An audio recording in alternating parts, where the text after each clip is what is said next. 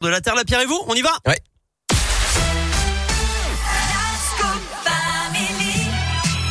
Et ce matin, Philippe, dans la Terre, euh, la Pierre et vous, on va s'intéresser à un site internet, les bonnes habitudes. Et oui, pendant que les dirigeants du monde entier prennent des jets privés pour aller parler du climat à la COP 26, ici dans la Terre, la Pierre et vous sur Radio Scoop, on agit concrètement pour la planète. On essaye en tout cas et on parle donc de ce site récemment actualisé par le ministère de la Transition écologique, écologie.gouv.fr slash les bonnes habitudes.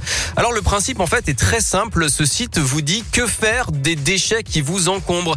Une télé qui traîne, euh, un gros carton rempli de vieux magazines, un sac de médicaments périmés, vos anciennes chaussures. Je suis sûr que vous Donc en sur avez chaque plein. truc, moi les médicaments, je les mets dans un sac et je les dépose à la pharmacie. Voilà, exactement. Par exemple. Des panneaux photovoltaïques hors d'usage ou bien ce lit ou ce canapé euh, dont euh, que vous voulez changer. Alors, des fois, c'est vrai qu'on est un peu perdu hein, entre la poubelle grise, la poubelle de tri, le verre, le compost, euh, la déchetterie, la donnerie et les associations qui récupèrent.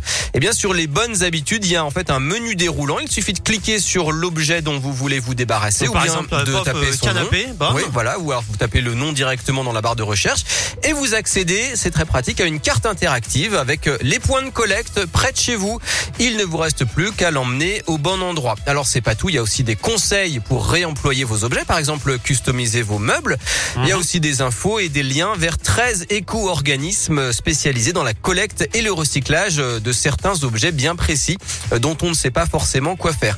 Alors il faut savoir que le recyclage permet d'éviter 23 millions de tonnes de CO2 chaque année en France.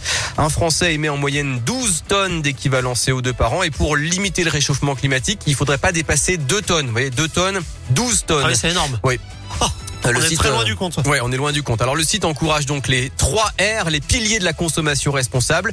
Réduire, réutiliser, recycler. Parce que le meilleur déchet, c'est celui qui n'existe pas. se recycle, Oui. qui n'existe pas. oui. Qui n'existe pas, ouais. D'après un sondage récent euh, mené par Harris Interactive pour le ministère de la Transition écologique, un Français sur quatre estime faire suffisamment d'efforts pour réduire ses déchets. C'est déjà pas mal.